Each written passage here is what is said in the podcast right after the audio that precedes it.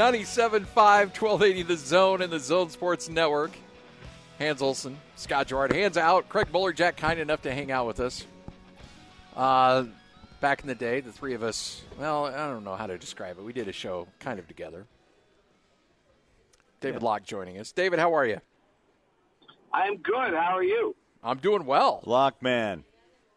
I only came I, I only came on the show today with Scotty knowing that you were on the afternoon show. One o'clock. Uh, so what do you think last night, Bowler? Well, what I saw was um, a pretty rough first quarter, and you and I have discussed this multiple times over the course of the year. Dig a hole early, you got to dig out, and it's tough against uh, a pretty tenacious Clipper defense that I believe's taking it to another level, pushing the Jazz outside. I mean, I'm gonna I want to hear your take, but again, uh, the Jazz unable to get into the paint, short shot clock. Um, Donovan Mitchell can't do it by himself. And I thought the bench was totally suffocated. And what, 11 points? Uh, Clarkson, eight.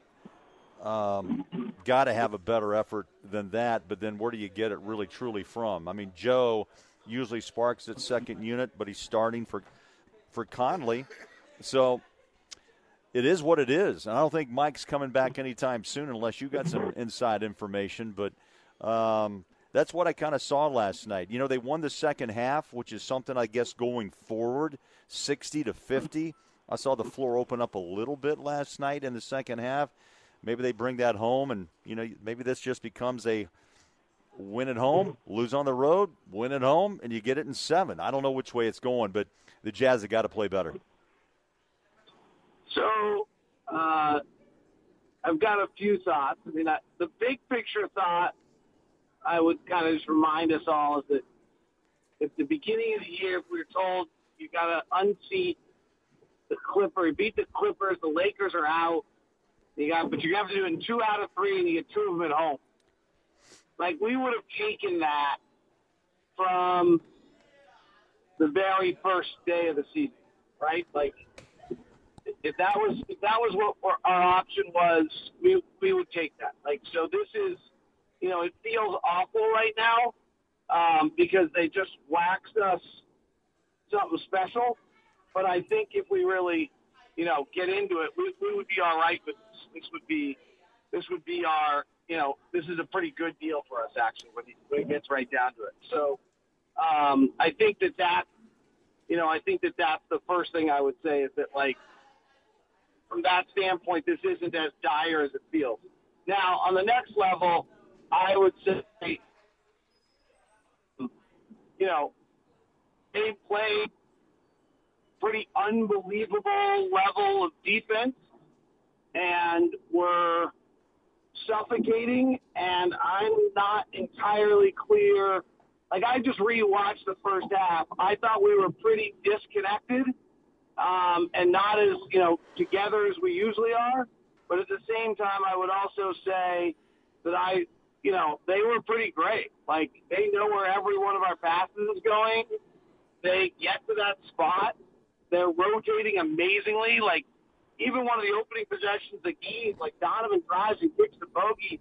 He should be wide open, and Reggie Jackson just rotates right to where he is. And then um, there was another possession in which um, Kawhi Leonard steals the pass and ends up going the other way on a pass back to Royce O'Neale. And like on one level, Royce O'Neale's not where he needs to take two steps to his right to improve that passing lane so that you can't he can't make that steal. On the other end, on that play alone, Kawhi Leonard like cut off the ball handler, stopped Rudy's roll, and stole the pass back to Royce. So there's a little bit of tip in the hat, and there's a little bit of like we've got to be better connected and better spaced. We we we have to be perfect. It's clear we have to be perfect with our spacing to be able to make the passes we want to make. Yeah. David, uh, I thought it was the best switching on ball and even man to man defenses. They made multiple switches, but they've gone zone at times, yes. But I thought, you know, pushing out to the perimeter, but their switching defenses have been some of the best I've seen all year long against the Jazz. So the other comment I wanted to ask you, I'm sure you heard post game. And let me can, can I jump in there because I think that's a great point, Bowler. Because when I rewatched Game Two, Ron and I were on the plane rewatch, and I'm rewatching Game Two, and I kept showing Ron video plays of terrible switches, just awful switches by the Clippers. So you're exactly right, Craig. They changed what they're doing in how they're switching, and it's a transformation from game two, and it's super impressive. It is. And I thought Quin had a really strong comment last night on the mic up with TNT. And I'm glad they were able to share it with us because it really gave us an insight on how he handles stress. But he said, look, right here, and he pointed to his head, you're in your heads offensively. And I think what that tells me, too, is you know, David, they've got to go out and play free. They got to go out and play basketball. Now, look, as we just said, defensively, you've got to find a way to, to work your way through the defense and open the, and, and space, as, as Quin talked about as well. But I thought it was really uh, intriguing to me that he understood the fact that the Jazz were too much inside their heads of trying to figure it all out. Just go play the game. And I thought that was really intriguing uh, from my standpoint of watching that last night and hearing Quin Snyder say that on the bench. So I, I had not heard that yet, so thank you. That's great. There's two things to that that jump out. One is if we go back to the 21 straight misses, what the Jazz wanted to do in this series was play incredibly fast.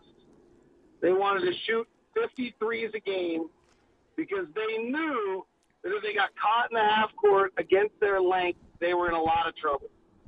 And in the practices between Memphis and LA, that's really, really, really what they focused on. Was like, let it fly.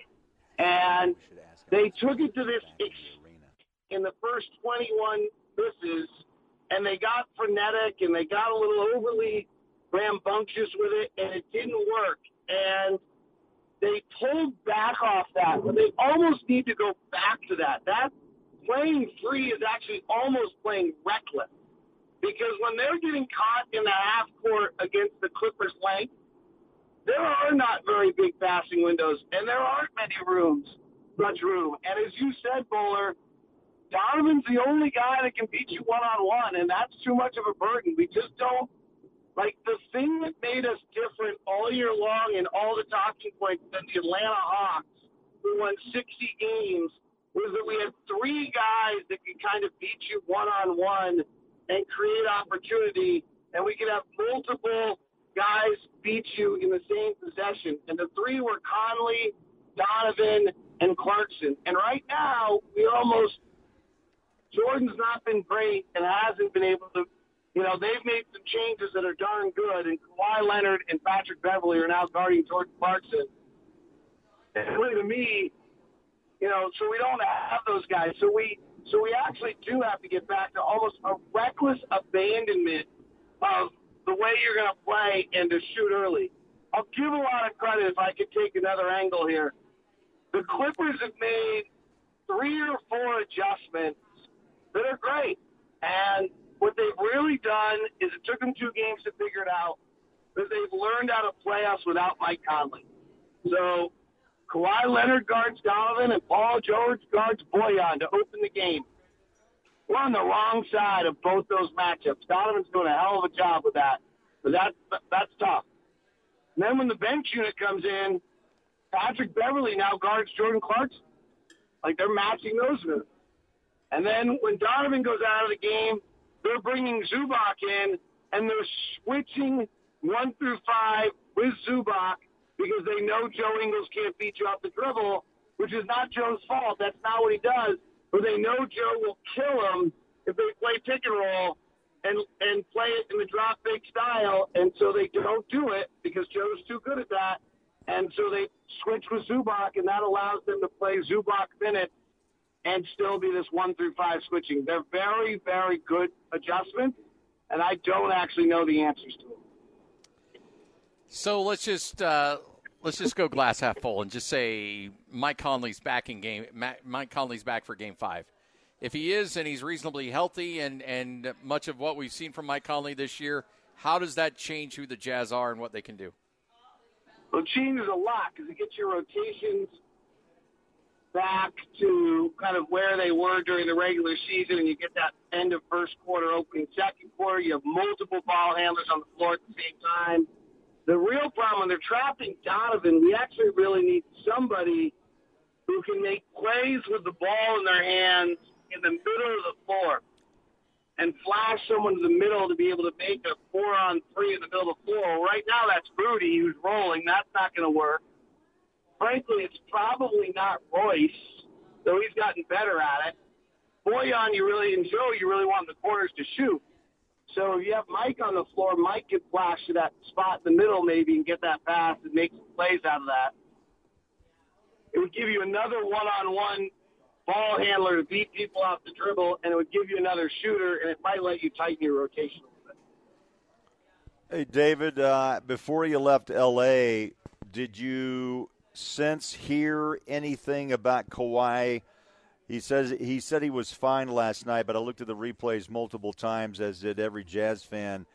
Uh, I still saw instability when he landed. What have you heard? I've heard you know more than I do. I have not gotten to that part of the game. Share more with what you saw. Well, he came down, and it's rare to see. Well, Donovan, and when you, you always catches your eye, right, Scotty? When yeah. you see a player in his own mind, and the mind says, "Get off of it," and that's exactly what he did. But I just saw a, a leg just turn, and and and wasn't a natural landing and you know he didn't play the remainder of the game after that and maybe again you could say well the you know the clippers had the game in hand uh, but at the same time it didn't look natural to me and he was asked so about it a, help me out here there's a play where he like bangs knees it looked like with royce or someone and he goes back and he walks behind the basket and yes. he kind of bends over. Like at first, I said he's. I remember on the call, I go, he's fine. Oh, wait a sec. Actually, he walked an extra few steps. He's walking back there. He's bent over away from the basket.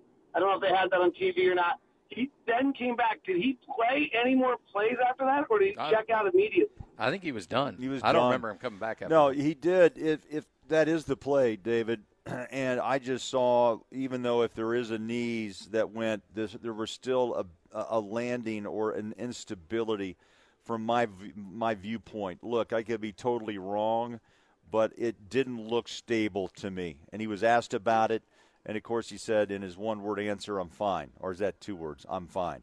So the bottom line is, you know, everyone's waiting to get a report from the Clippers today, and even the Jazz, Scotty, as or and and um, uh, David, as we roll up on what 1:30 and we'll see probably by three or four o'clock today.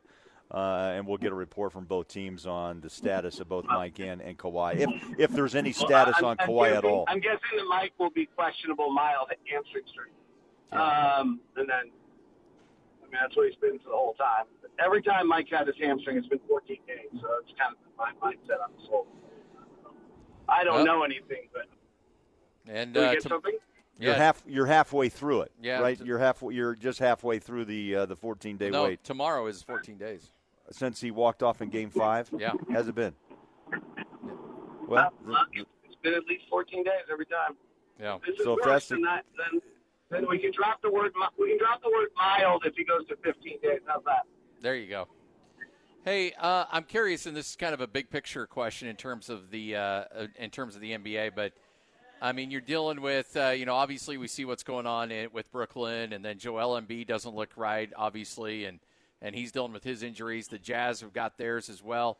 Has there been, and I haven't seen any numbers on it, um, but is has there? It feels like there's more, but sometimes you know you feel and then you see the numbers and it's not lined up. So, but it feels like there's more soft tissue injuries this time in the playoffs than normally. You, is that the case in your opinion? You've heard anything, and if so, can you relate it to maybe the uh, compressed off season? Didn't Kevin Pelton and Baxter Holmes just do a piece on this?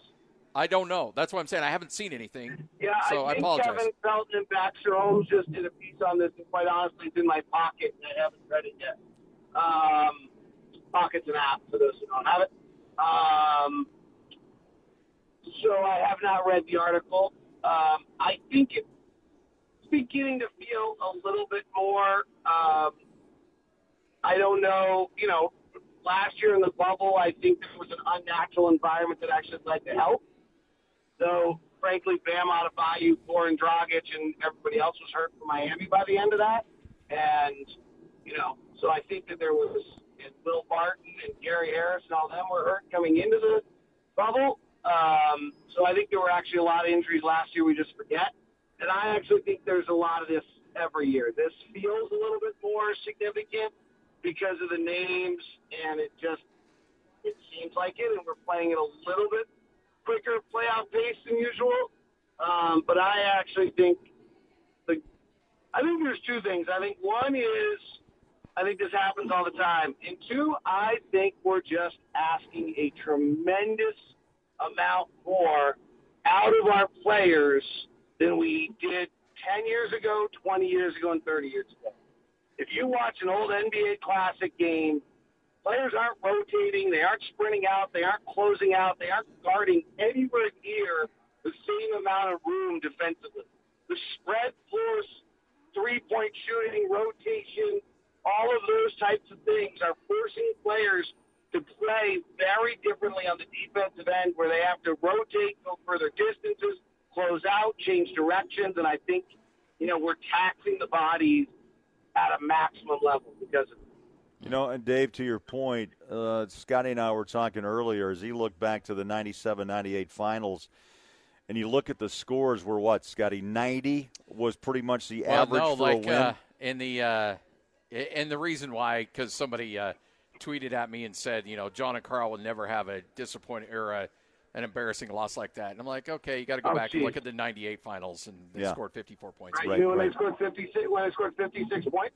Yeah, yeah, that's what I was pointing out. But I was looking at, and Buller and I were just kind of joking and having fun in that series, that NBA Finals. The Bulls scored 90 points twice. Nobody scored 100 points at any point in that series. Uh, they were mostly in the 80s. I, the Bulls broke 90 twice in that series. And I think that's to David's Yeah. point is look at look at the scoring. It's up 30 points for a winning ball for a winning team in, in a playoff series.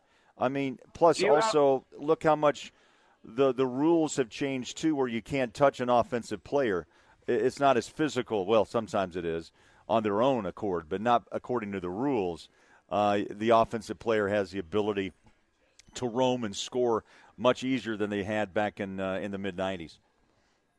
Do you have basketball reference up, Scotty? I do. I'm looking at it right now. What's the pace of play? Um, do they have a series pace of play? Oh yeah, No, 80. No, no, here it is. It, it's it's 82. Okay, so this is the this is really important. So how bet you were at 100 last night? So if a game was 82 possessions, so really 160 possessions in 1995 or 96, so last night they played 200. So in a five-game series, we're now playing the same amount every five, every four games that we play. We're playing the same amount of, up and down the court they did in five. Wow, that's a great point. You know why? This is actually just share. One of my like only times I ever saw an A in high school was I did a math project on the Warriors' injuries under Don Nelson because they were running all the time and they were playing more possessions than anyone else. So I did a whole math word problem on the amount of injuries they were having, and it was because they were actually playing the equivalent of 10 or 12 more games in the rest of the league. David, 77 possessions for both the Jazz and the Clippers last night. No, no, that can't be right. Yeah, well, 77 field goals. I'm sorry. No, right. 77 Yeah, field no, goals. yeah. possessions has to be Right. possessions has to be about 95 to 100. I would agree. Probably, uh, yeah, about 200 combined. But yeah, they both had 77 possessions in the sense of attempts, field goal attempts. Right. And Then you have free throws, and you add in off, subtract offensive rebounds, or Right. depending how you do it, and you add turnovers as well. So 77 shots, free throws is times .44, Jazz and took then you add turnovers, and then you have how many possessions you have. If you want trips across half court, you subtract offensive rebounds. Yeah, Jazz put up 42 threes off those 77 shots and 37 uh, three point attempts off the 77 uh, shots I mean, were three points by by the Clips. This, this is our other problem is we're we're wanting to have a mass advantage as three point shooting, but because they're playing five wide, Rudy's going to have an impact. The only way Rudy has an impact is he leaves the three point shooter open, and then they're getting three point shots, and it's making and they're the best three point shooting team in the league. So we're not going to be able to have a math advantage against them on the three point line unless we get almost reckless with our three point shooting and take 50 of them a game like we did in game one. And I actually think that's the answer. We have to have that math advantage, but we can't. We were the number, you know, one or two team in the league at denying threes, and I don't know that we can deny them enough threes because with their spread floor, when Kawhi or Paul George drives, if we don't have a guy who can stay in front of them, Rudy's got to sag in and make a play at the rim, and and then once he does that, those guys are six eight, six nine. They're able to throw out the other three point shooters, and then you have the number one catch and shoot three point shooting team. They're really good. You know, I mean, I, the team I watched in the first quarter last night, that was as dominating a playoff performance as the old Bulls, the Warriors. They they put their stamp on the game in a really impressive fashion the first quarter. They're really good. Hey, David, before we go, I know, Scotty, we got to hit a clock, right? But how was it being live in an arena for the first time in 15 months? It was awesome. And just, you could call the game, you could do your job. Even to that last comment I just made, Bowler, I just don't think you could feel it unless you were in there that arena last night. How much they were swarming, how fast they were moving, how much they were.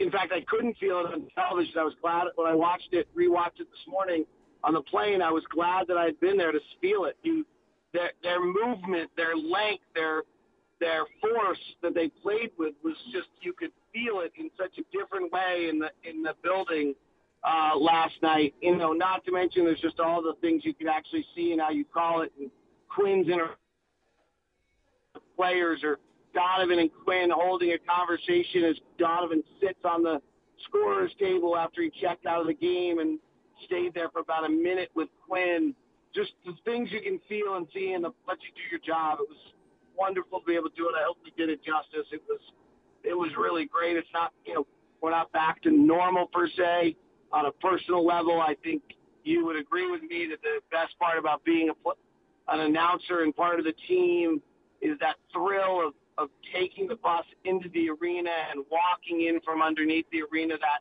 that moment to me, I've, I've cherished it every time I've ever gotten to do it. I think it's one of the really special parts about being a part of it is when you walk in, you enter on the bottom floor of the arena and you come in that way. I, I, I just get a huge thrill out of that. And, you know, that's not there. Um, the way it once was, that's fine. Being able to do your job correctly was a wonderful thrill. Um, and, you know, in contrast to what we've all battled through this year. David, always a pleasure, man. Thanks for your time, and uh, hopefully we're talking next week about uh, Western Conference Finals appearance. That would be great. It would be, you know, we got two. Got got to find a way to win two. We got two of them at home. We get the absolutely fabulous team, probably the best team all year long. Uh, the Western Conference when they've been at full strength, and we kind of the team we all thought, at least I did, picked from the beginning of the year. So let's see what we can do to them. See if Let's we go. can see if we can upend them. David Locke right here on 97.5, 1280 The Zone and the Zone Sports Network.